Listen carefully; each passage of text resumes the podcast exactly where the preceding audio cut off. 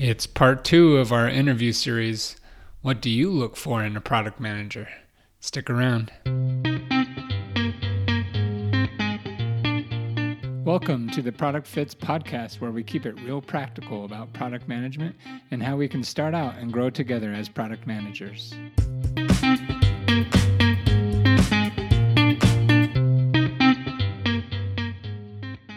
Hey, podcast.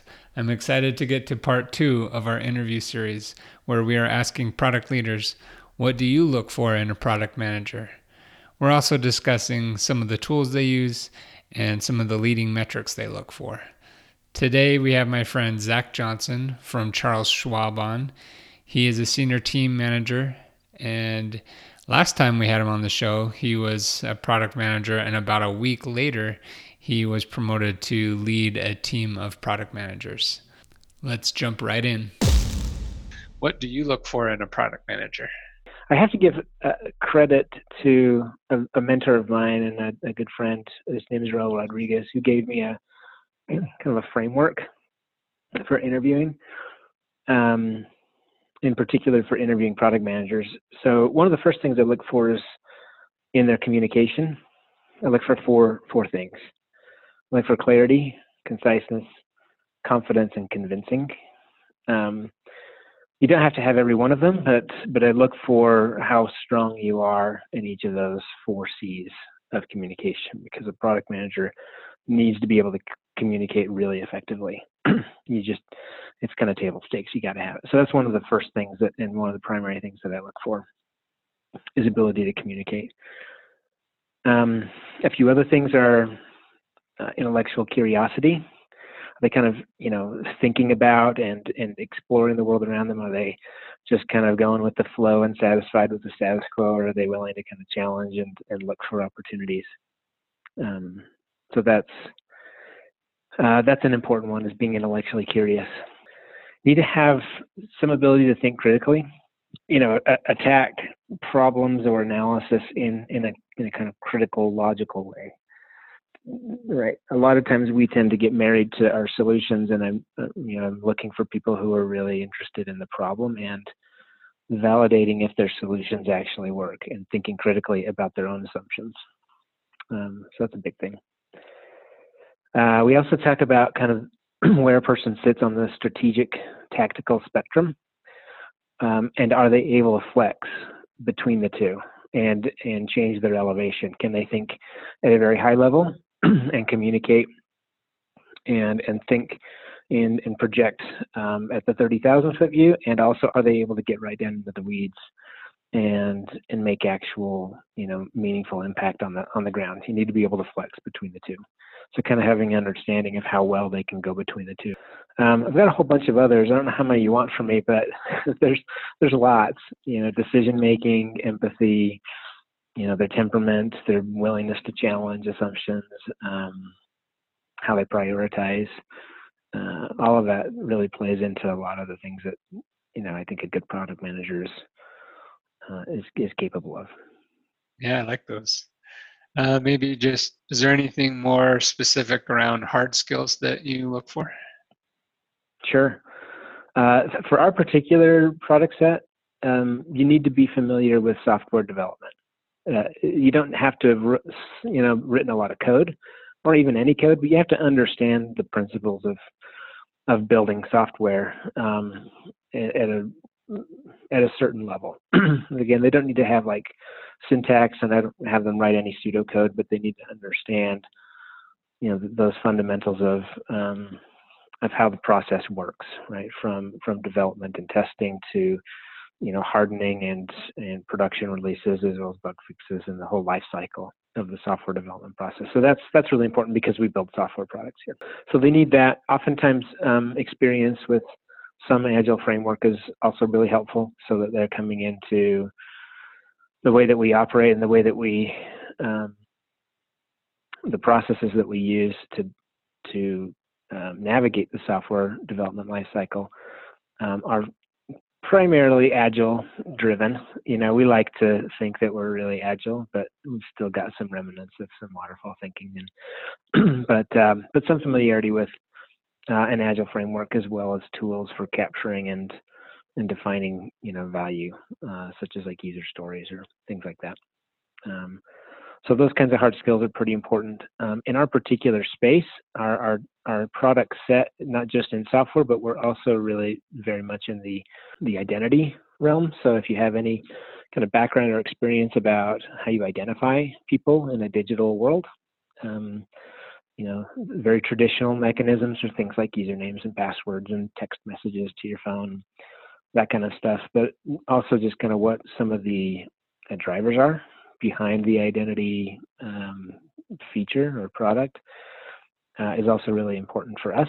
but again, that's very specific to our our particular product. But those are definitely hard skills that are um, are, are, very valuable to have uh, in our space I wanted to go a little bit deeper and you mentioned talking having a conversation about the strategic or the tactical um, mm-hmm. side of do you what do you do with that information and how does that you know fit into what you're trying to build with the team or the assignments you give them sure yeah i mean not everybody can go from from the grass you know d- down in the weeds and, and, all the way up to you know the 30,000 foot um, ivory tower view but uh, what I do with that is kind of assess where they're at and then work on helping them gain greater flexibility. Right? If they don't, if they can't really go to the C-suite and and speak about our capabilities at that level at a really high kind of strategic level about why it's important and and where we're headed from a like a, a future and a vision standpoint. If they can't do that, then we work really hard on how do you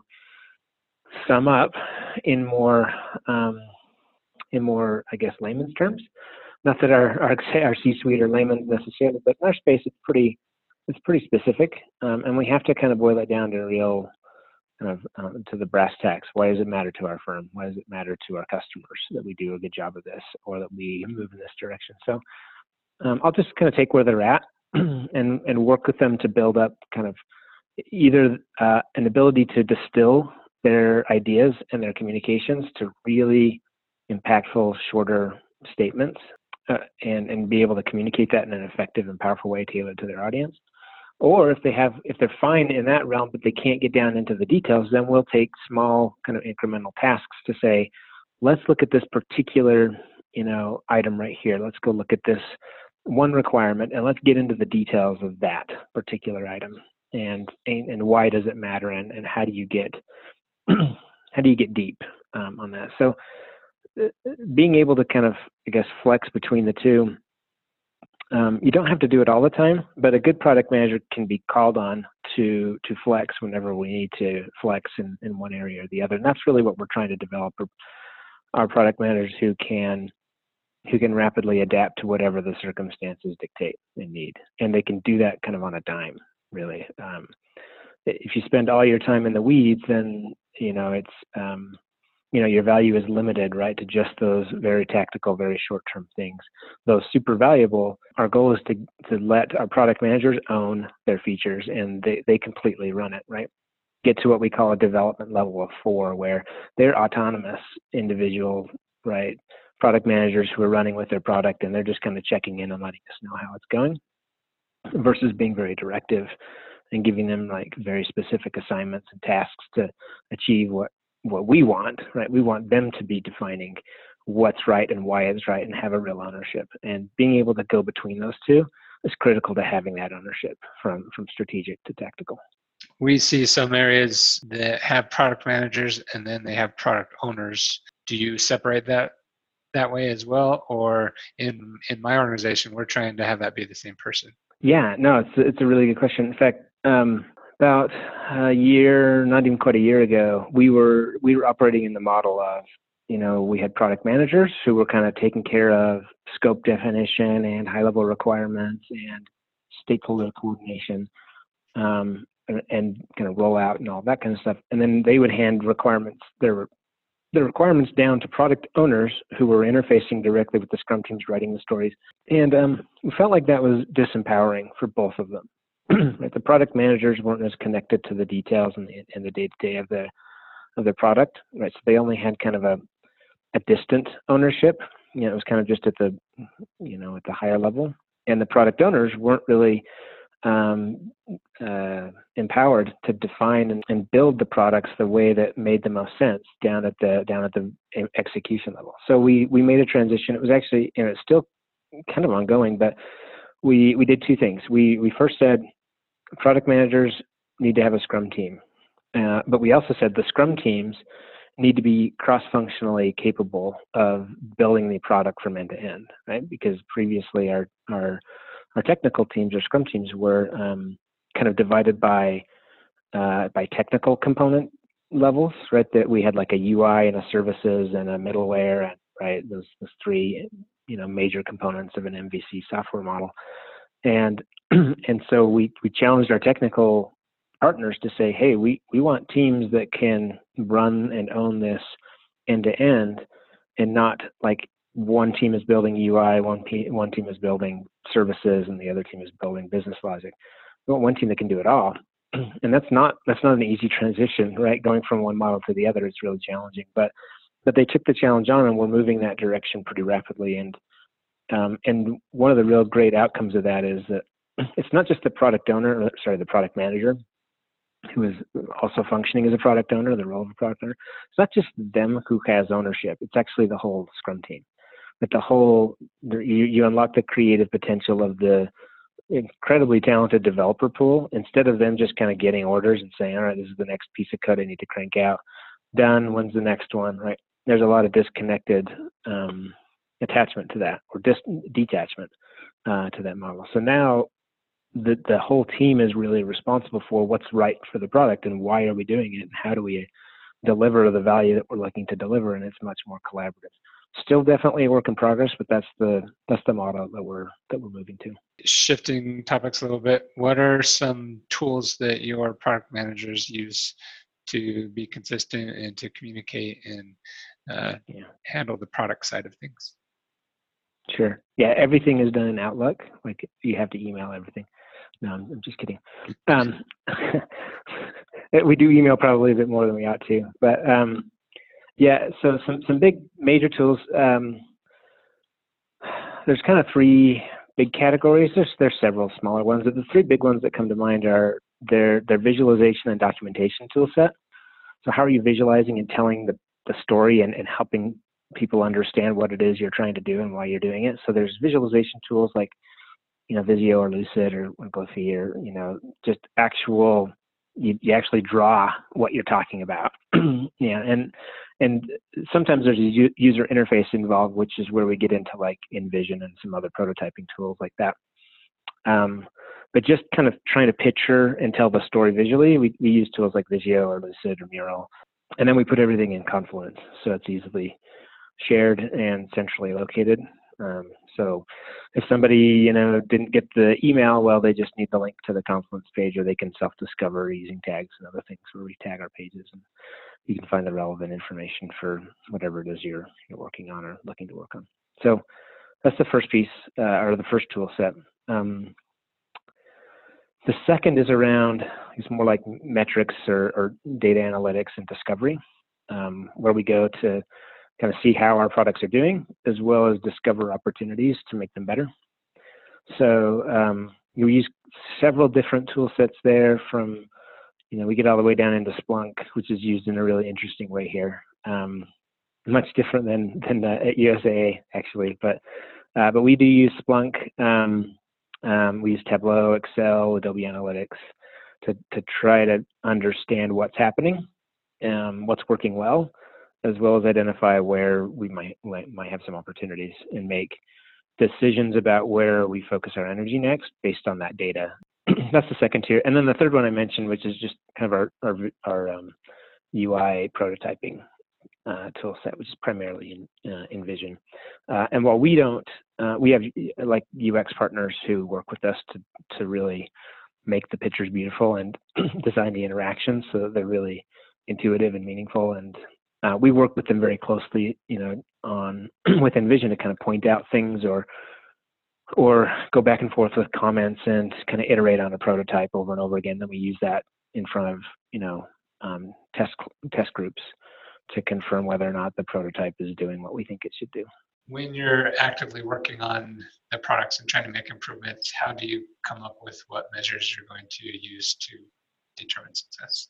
Yeah, um, it's interesting because leading indicators for us are the for our particular product, which is again it's kind of a unique one, um, but the big one for us is our clients adopting the features we're making available, right? And and we talk a little bit about, or we look a little bit at like what what are the demographics of those who are adopting it, and then what are their usage patterns, and and then those tend to to feed into our lagging indicators like how much how many like fraud incidents are being you know reported um, or how many dollars have left the building unauthorized or things like that. So for us you know our, our biggest leading indicator is adoption. It's our people it's kind of, you could you could relate it to like buying.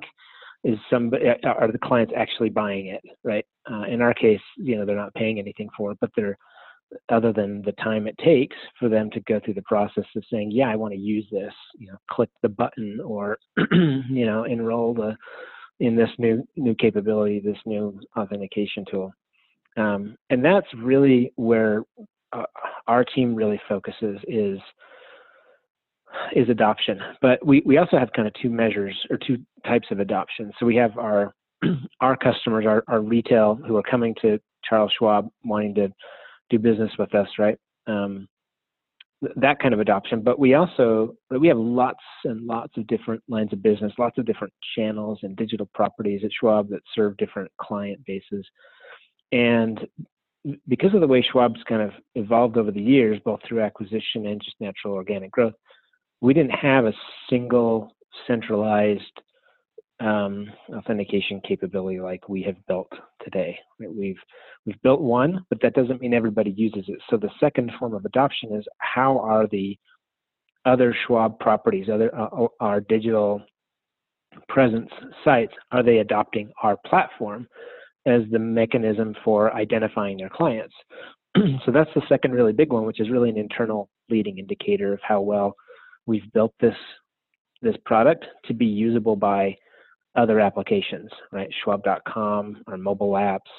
Uh, we have some desktop apps. We have a whole bunch of different websites that, that target very specific clients um, or customers. Um, and how many of them are we uh, are we seeing adopt our platform? So that's our second. Thanks again, Zak, for your time to share with me and to share with all of us so that we can learn and grow together. See you next week.